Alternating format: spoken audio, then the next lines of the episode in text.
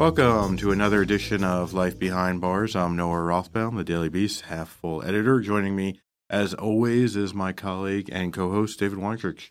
Fully full as always. Today, we have a special guest with us. It's not just the two of us, it's our friend Joe Riggs from Redemption Rye.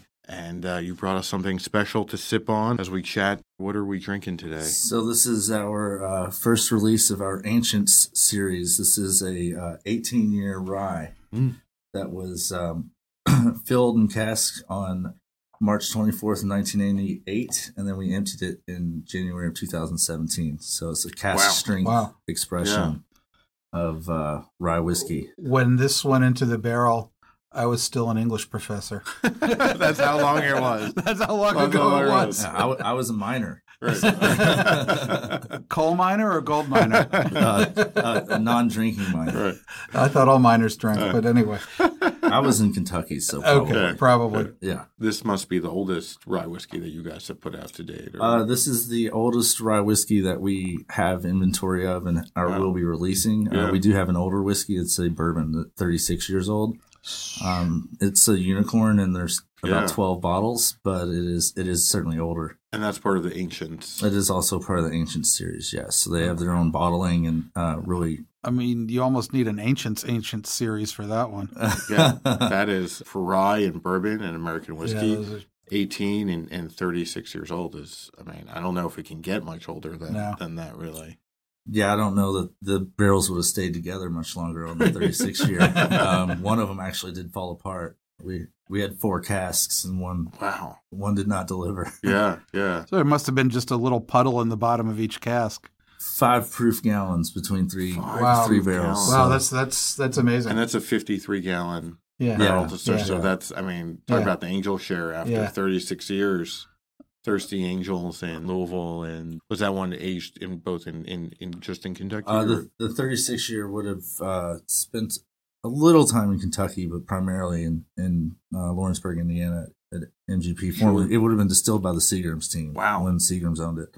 Um, now at MGP, and then um, all of our barrel proof expressions are bottled in Bardstown, Kentucky, at Strong Spirits. So liquid history, you know, Yeah. that taste of the past. Wow. and, uh, Uh, We'll, we'll have to do an episode on Seagrams sometime because that's a hell of a story. Yeah, for sure. We've talked about it before, but I think that this whiskey literally connects two different major whiskey eras, right? I mean, kind Yeah. of like the end of the Seagrams and Schenley empires. The sun sets on them towards the end of, you know, the 1980s, 90s. hmm And then you have this whole new, you know, rebirth of American whiskey over the last maybe Yeah. 15 years or so. Yeah, so. 1998, there was no rebirth. Everybody was drinking vodka. Right. Well, and there's there's so many expressions and finishes and and age statements and um, blends that are a result of that facility no longer Yeah. producing yeah. massive Yeah. brands. So And that was a Seven Crown facility, I think, originally yeah, in Lawrenceburg. The whole Seagram's cross border initiative, where, where they treated like as if there were no U.S. Canadian border, and they made things Right. the same on both sides of the border and moved brands back and forth, and uh, you know made made this uh, very high tech, very high high quality whiskey on both, and then blended it to hell. oh well, that was the market. um, you know. Fortunately, people are getting into more um, true to the nature of the spirit and Yeah. authentic flavor profiles. And if people were really into whiskey all these years, we wouldn't have an 18 year old rye to be sipping That's today. right. So, That's right. They would have I mean- drunk it all. yeah. So, I mean, uh, I'm mad at them all of a sudden. it's both a blessing and a curse, you know? Yeah. We certainly have beautiful whiskey here today. So Yeah, Well, for sure. uh, let us uh, cheers. toast. Yeah, cheers. cheers. 18 years. 18 years. Redemption, you know, is sort of Mm. perfect fit for today's episode because you, you know, we're going to be talking about prohibition and repeal in, in, a, in a minute or two. And obviously, you guys, you know, pre prohibition style, and that's, well, know, I mean, even the the concept of the name is to redeem the rye whiskey category. And you know, when we started, it was not uh, even near where it is today. I think sales are about 900% of where they were in 2009. So Yeah. We launched in 2010 with the idea that we wanted to redeem the rye whiskey category and Mhm. start a, a you know rye whiskey revival. Um, And that the history was there. You know, George Washington distilled rye. The basis of your main classic cocktails with whiskey were based in rye, and Yeah. um, before Prohibition, rye was you know one of the dominant spirits produced in the United States. So we wanted to help bring that Yeah. reality back. back to the United States and American whiskey. When Dave and I started hanging out and drinking whiskey together, I- I mean, you could barely find Yeah. rye. Most of the producers were making it one day a year, which really probably outstripped demand by quite a bit. I, I used I used to go down to Kentucky around like 2000, 2001, and I'd go to these distilleries and uh, I'd say very politely at the end of our bourbon pep talk, and uh, you know I love bourbon, but I'd but I, I'd say, have you uh, considered doing anything with that rye you have? And they'd they'd all laugh and say the same line at every place. They go, son, we spill more bourbon in a day than we make rye in a year. you know, Yeah. and I'd say, well, you could make a little more. Well, and typically on that day they had to go find the recipe for Oh, the yeah. whiskey, and Yeah, yeah. it wasn't It their wasn't. focus. And and they had to clean everything out, and you know, it was it was a big it was a big deal, and they, and they didn't have uh, a personal stake in it.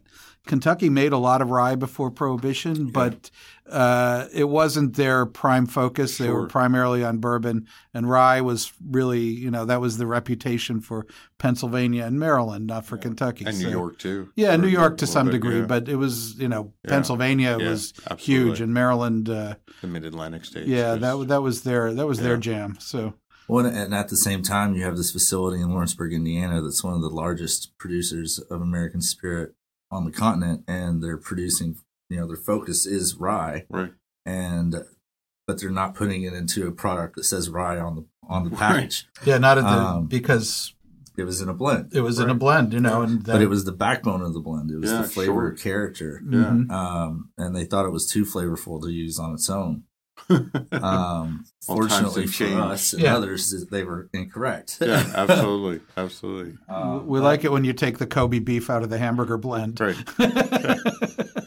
when they had this incredible facility, you know, it's it's geared for making rye, it's incredible water source, and the distilling team is still intact from 30 years ago. Mhm. So there's incredible history and Right. experience and great whiskey, and um, we're fortunate to to be able to bring it to market. So Cool. Well, thank you for coming by and pouring us uh, taste of the new 18 year old. Uh, appreciate lovely it. stuff. It's uh, easier to take, easier to talk about prohibition and repeal when we're drinking uh, whiskey than uh, That's than- right, that's than right. not. Uh, so I appreciate it. yeah, my pleasure. Thanks, Yeah. guys. Today's episode, repeal and prohibition. There's so much there. You know, I mean, a we lot could of go on for 16 hours, and that makes for good podcasting. Like a like a Ken Burns podcast. We'll be here. That's we'll do right, A that's right. Seven hour, you know, interrupted with Plague Drive for PBS. And then we'll we'll be describing a lot of black and white photos in detail, in slow motion. in slow motion. No, hopefully, hopefully it'll be a little bit more lively. Yeah. All right. Well, let's talk. Let's talk a little bit about uh, prohibition and repeal because Yeah. uh, it's a hell of a story. I mean, in a lot of ways, it's the time in American history closest to what we have now, where there was a big political divide in the country, Yeah. uh, a lot of uh, rural and urban disagreement. Uh, there was a lot of rural suspicion of urban behavior Sure. and a lot of urban resentment of rural control and You're right. I mean, I think prohibition was definitely the temperance movement overall was this amazing kind of perfect storm, right? You had Yeah. all of these, you know, all of these disparate groups coming together that normally would never have been together, you know. And a lot of them were strong armed into it, you know, by fear of primaries, for instance, like we have now. right. The prohibition candidates, the party said, we're going to run candidates on a prohibition ticket. Right. And if you don't go along, you're out of office. You have both the KKK and suffragettes both on Yeah. the same Yeah. side of a single Yeah. issue, but obviously a giant issue, and they were both supporting prohibition for very vastly different mm, reasons. Very, it was a strange coalition. But it but it's kind of amazing, you know, we kind of forget how unifying Yeah. the idea of temperance was and Yeah. How many different aspects of society were in support of temperance. And there was a there was a huge amount of uh, hypocrisy involved then. Sure. You know, a lot of people were like, "We want prohibition for the working class. right. It's not going to really affect us in our Right. clubs. We can." And there was a lot of self deception. Yeah, We can take the alcohol or leave it alone. Yeah. And if we have to give up drinking champagne in our gentlemen's clubs Right. so that the working class behaves sober and Right. and, and are able to be led around, uh, that's fine. And then, of course, prohibition comes, and they realize they can't give up the Right. champagne. Right. you have different groups like the KKK supporting it because, especially in America, you know, producing whiskey, there are a lot of Jews who are, you know, running Yeah. spirits companies. You have, you know, a lot of immigrants working in distilleries. There's a lot of bias. You Also, know, saloons give immigrants a place to gather, and people are very, very leery of that. Like the urban saloon, sure. they worry about democratic machine politics. and there's, some there's a lot of and stuff some like of that. this temperance talk is sort of code. You know, Yeah. it's Oh, code yeah. for you know we need to control the immigrants. We don't want immigrants here. You know, we get World War One. Obviously, you know, we go to war with Germany. hmm You know, the the brewers and the distillers certainly didn't play well together. So you No, know, the uh, the distillers tried to uh, the brewers tried to throw the distillers off the over the side. they said, "Well, get rid of spirits, but Right. keep beer." And Right. But the brewers were, were closely associated with Germany, and suddenly that Right. was so that didn't help in the end. And they they they they were kind of all, all screwed. But you know, there was also, to be fair, there was some arguments on the side of the of prohibition that were were, were correct. absolutely. There was a lot of political corruption. Things were run out of uh, machine politics was always run out of saloons. domestic violence laws, you know, aren't on the books. Alcoholism, you know, was definitely a problem. You know, the saloons were a problem. And you know others were, were perfectly working man's clubs. Absolutely. You know, it's places where, where you went when you lived in a small apartment in a city Sure. and didn't have any public space. Traditionally, you know, the argument for temperance was that, you know, the competition between brewers and distillers was so high that, you know, they kept lowering the prices. Mhm. The the saloon owner, the bar owner would then have to also, you know, offer things like gambling or prostitution, which was a higher margin, which look, I'm sure that happened, but uh, you know, that also makes really good stories. you know, Exactly. and Yeah. that's great a lot of scare stories there. a lot of scary stories, Yeah. you know, about you know the bar owner who's you know dealing in vice and alcohol. Oh, we can't know. have that. Eh, You and, know, you know, multiple voting, voter fraud. voter fraud. through the saloon. That was Right. that was a big buzzword. You know, uh, you really look around and you're like, this is all very familiar. Right. I mean, it, it, it's kind of funny because it's you know it's a lot of the same. It's a lot of the same issues that you know obviously we're dealing with today. hmm That America's often dealt with a lot of these issues since its founding. The Civil War, That's some of the same issues. Too. right? And I was going to say it's not that far in the past, No. right? From Prohibition, it's just It's sort of these things kind of come around in maybe 80 year cycles, Right. you know, something like and that. it's not you 70, know 80 years. the Civil War ends. You know, Mhm. really the temperance movement begins almost immediately after. Yeah, right? I mean, some of it it's- was even before. There was the Washingtonians who were signed a temperance absolutely pledge, right. uh, but some of that was temperance and not like prohibition. It's like Right. temperance for me, you can do what you want, Right. and nobody should ever have a problem with that. Sort of true libertarianism, Yeah. you know, which is Yeah, uh, the problem comes in when you say, "I can't drink, and Right. nor can you." Right. you know, and and and really, I think you know during the late 1800s, you see mass, you know, migration. You know, you you see all of these immigrants come Mhm. from Europe. People of freaked out. They were like, Jews, Italians, "Who are these people? They're going to be terrible Americans." Right, and they, you know, we, you know, we've Yeah. talked a lot about this. You know, you've written a lot about this for the Daily Beast. You know, just how that changed drinking culture. Mhm. I mean, ultimately for the better. I mean, Yeah. like a lot of what we consider and what the world considers sort of, you know, so-called American drinking really was brought with these immigrants from around the world, lager who, beer, right? Who fancy really, cocktails. really improved and changed Yeah. the way that Americans drank and thought about alcohol. So, I mean, it's an interesting, you know, it's a really interesting time, and uh, you know, again, it's it's sort of code, you know, temperance or repeal, and, Mhm. you or not repeal, but temperance and prohibition. It's sort of code, you know, for a lot of different issues that.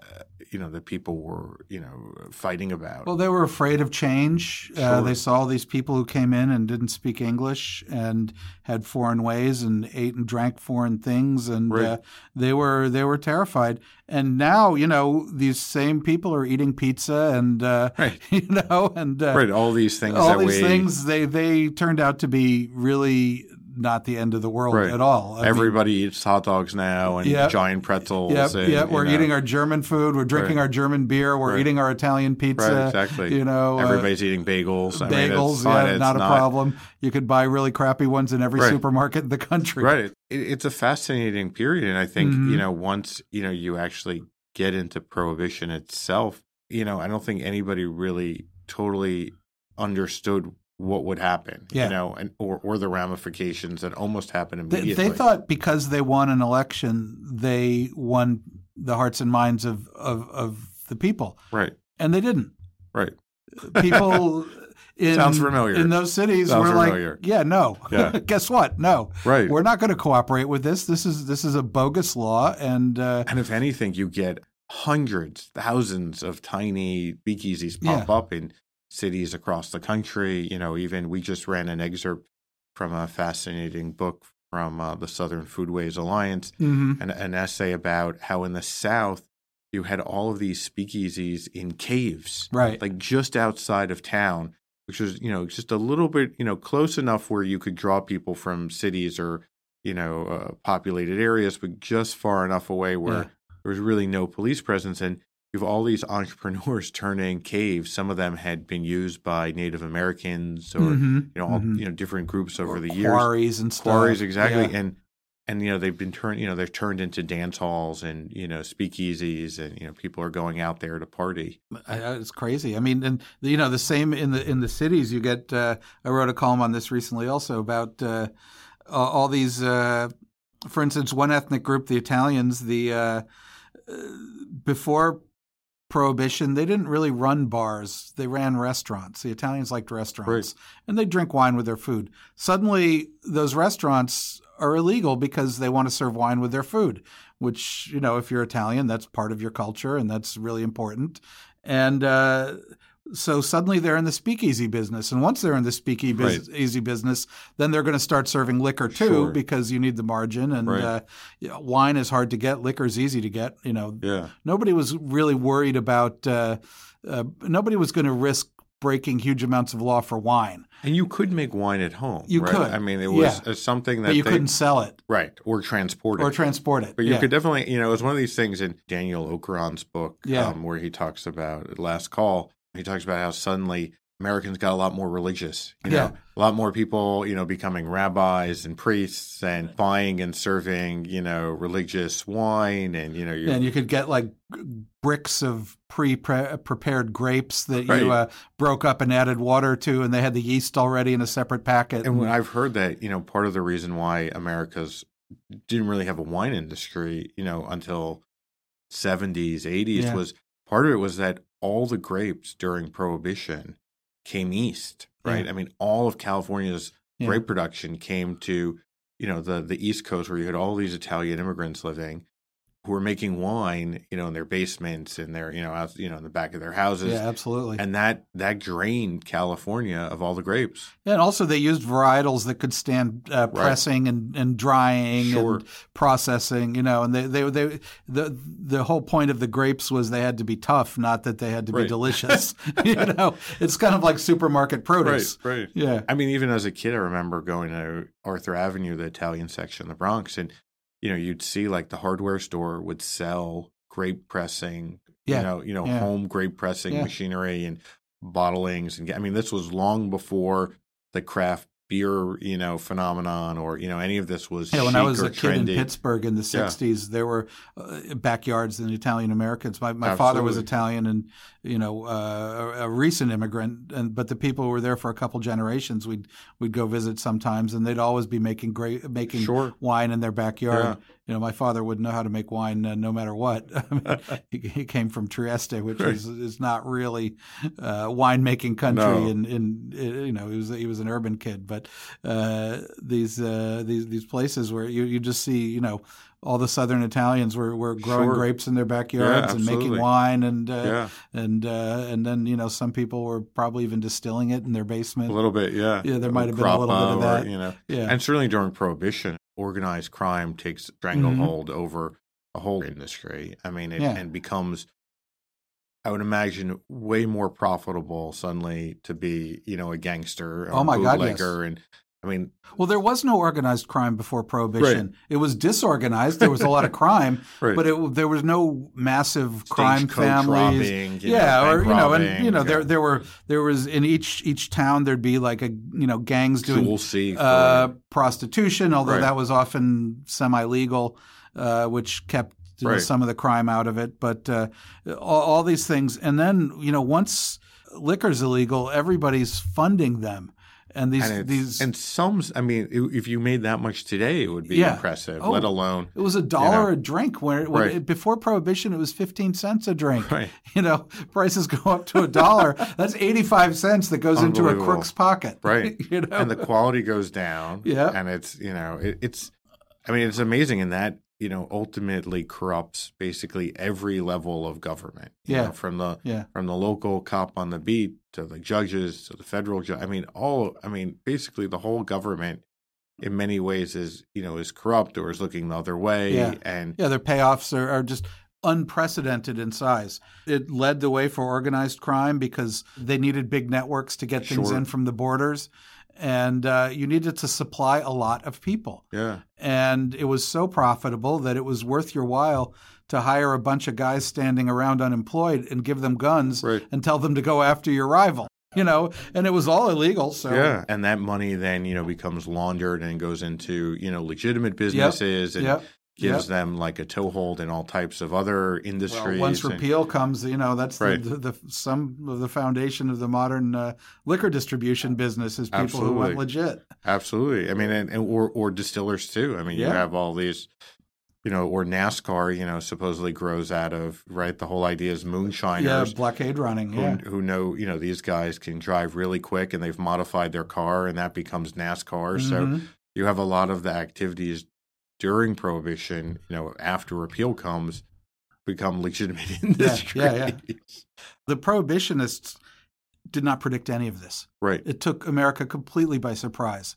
They thought the demand would go away, Right. you know, as supply went away, you know, because they believed their own hype. Right They believed that people didn't really want to drink, that that it was being forced on them by big business, that it wasn't, you know, a useful part of people's life. it wasn't part of you know culture Yeah, it wasn't- was it was all like they thought it was all top down. Right. It was driven by the manufacturers, you know, and that that was their that was their claim. right And it wasn't based on reality at Right. all. Reality is life is hard yeah and a drink helps you get through a hard life sometimes. and so much of our traditions you know culturally and yeah, you know are are you know so tied with alcohol um that it's, I- it's, it's we come from an you know many European cultures in general. Most of them have some relationship to alcohol that's uh, that's pretty high, and uh, and let's be honest you know somebody tells you you can't have something you suddenly want that more than Yeah. you ever wanted it before you know right. like you know every time i'd go on a talk show or i would do a talk invariably people would be you know i'd get two or three questions about absinthe yeah, absinthe absinthe absinthe yeah. what you know tell me about it. once it became legal again in the us and you could Nobody get the real i've not heard one person ask you know about No. absinthe No, and probably whatever became legal again yeah, 10 years yeah, ago that, that, that killed all the killed- mystique that, instantly. That would, you know, oh, Yeah. oh, it yeah, tastes like licorice. Okay, it's not hallucinogenic, really. Like, not so much like okay.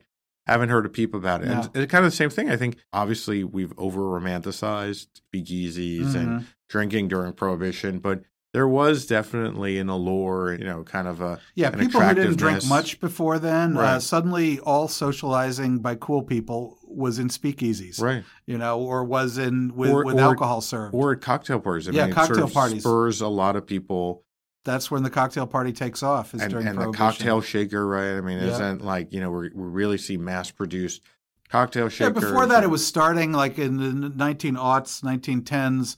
It was starting to be a common home accessory, but it was still much a minority. yeah, And once bars were illegal, you know, suddenly you had to mix your own. right, Suddenly you get a raft of cocktail books, all with like sure, amusing disguise, and uh, suddenly everybody's like learning how to uh, take this fake phony baloney liquor and turn it into something semi-palatable. Well, I have one. I think it's called uh, Shake 'Em Up. I think. It's Oh yeah, yeah, that and that and that the, I don't have the first edition. The first edition had a recipe for making bathtub gin.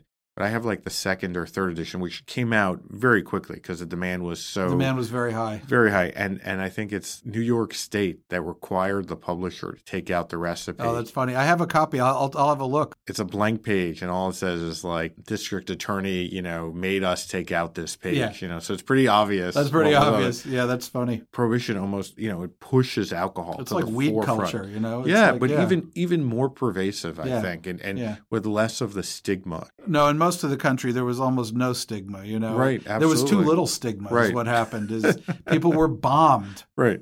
And the people who normally would have maybe had a drink or two, you know, and then gone home, or and, and because part of it is like, you know, forget about sipping, right? I mean, Yeah. that's part of it. I mean, yeah, you know, we, we think about, you know, these uh, fabulous scenes from the gate, you know, from Mhm. the Great Gatsby or other places. And in reality, you know, probably, you know, there, yes, there were some places where, you know, like 21 Club we've talked about or some of these other spots where people, you know, fancy people could sit and drink, you know, unmolested by the police for the most part.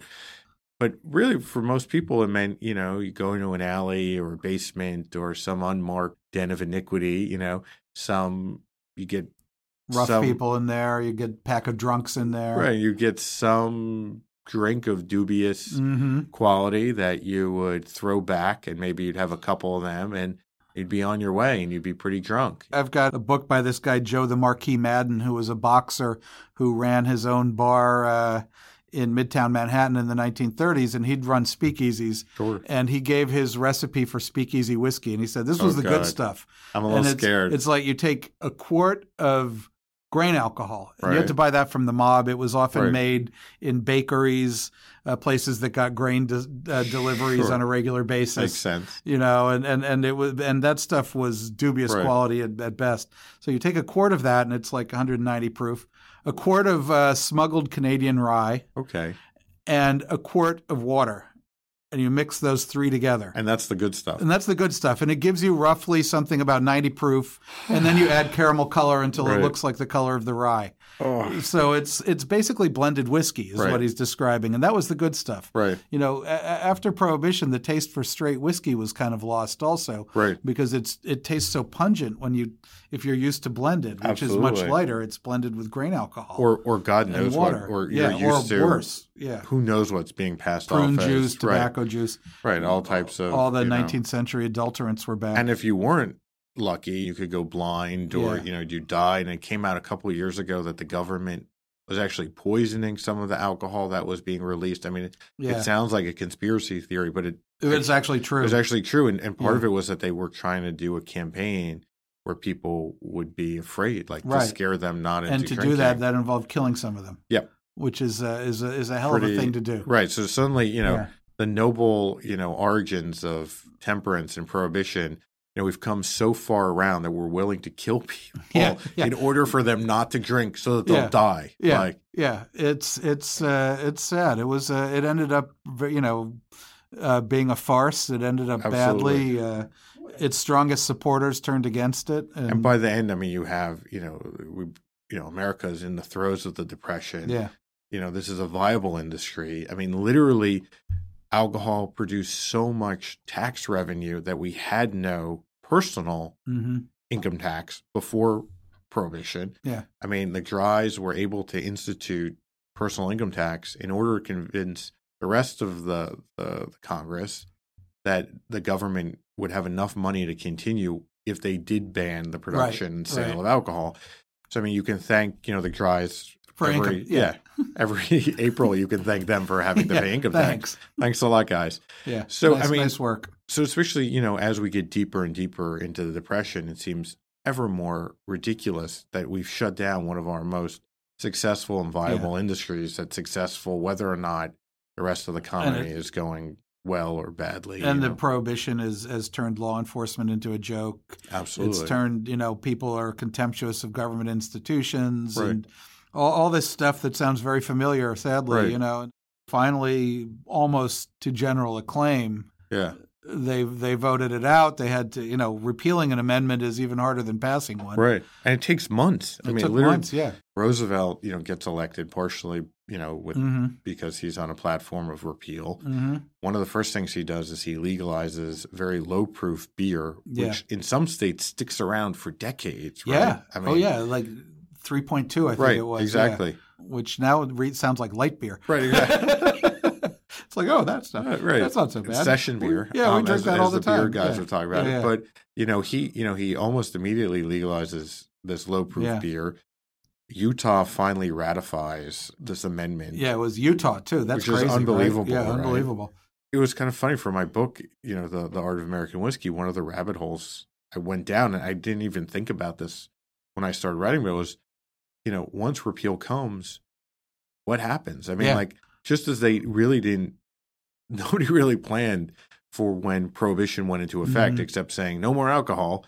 When it became legalized again, the federal government kind of threw it on the states and were Yeah. like, "You figure it out, dummies." There was some medicinal whiskey uh, sold during Prohibition, which meant if you were uh, had enough money to go and go to a doctor and get a prohibition, uh, get a prescription, you could get a pint of whiskey, like a uh, two pints a month, something Right. like that. so much is sold in fact that you see you know a a lot of consolidation because there are Yeah. only a few people allowed to sell these medicinal whiskey licenses where they're allowed to bottle these special pints so you see a lot of consolidation where people like Brown-Forman Yeah. are literally running out of whiskey stock they're buying other companies right for Yeah. the stock the government even declares a distiller's holiday to allow them to make whiskey medicinal whiskey Yeah, they thought there was enough on, uh, you know, people, the, the people who, who held whiskey at when Prohibition was passed tended to like put it in warehouse houses and hope for the best. Right. I mean, the Overholt people sold 5,000 barrels to France. Uh, Right.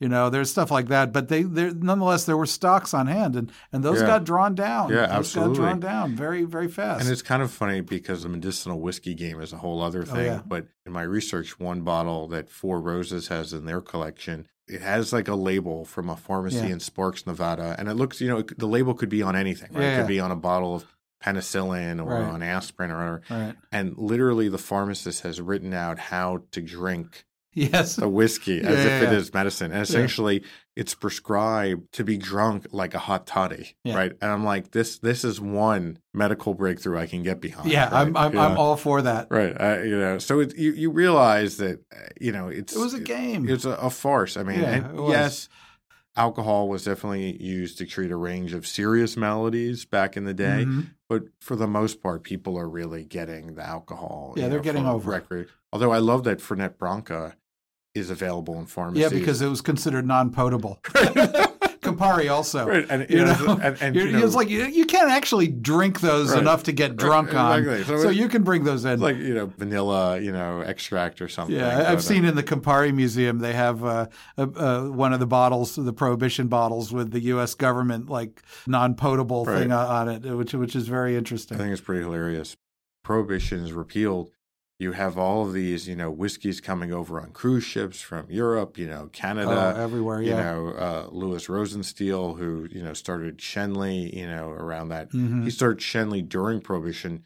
Of all people, Winston Churchill, he runs into him, according to lore, on the French Riviera, which, and he tells him, you know, look, alcohol's coming back to America. Rosenstiel runs back, starts buying up. Yeah, they bought up brands and you distilleries know. because those things had no value. He realized, okay, Yeah. this is going to end at some point. Once it's ready, you know, once repeal comes, he's got a bunch of whiskey that's waiting in, you know, warehouses in Canada that he can release. And it takes years for the liquor industry really to sort of even just catch up and rebuild. Almost every distillery in America has to be rebuilt. They were stripped of anything that could be sold, and yeah, you know that nobody was even really the ones that were still running as medicinal distilleries were running and Yeah, you know they they weren't they weren't in competition. They didn't have Right. to like make a better product.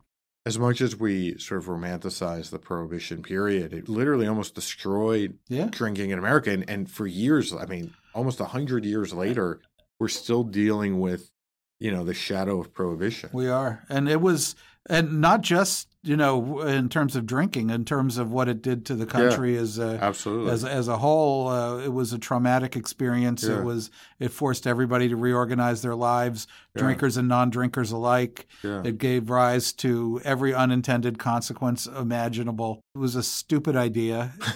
I, I will say. But uh, you know, you see, it came out of legitimate frustration Yeah. for some people, but it was not the way to do it. And, and I think some of the unintended consequences are kind of fascinating. Up until recently, for the whole bartending industry to sort of emerge from this cloud shadow of prohibition, where for so long, if you were a bartender, it was kind of a seedy profession. You know, it wasn't really. Yeah.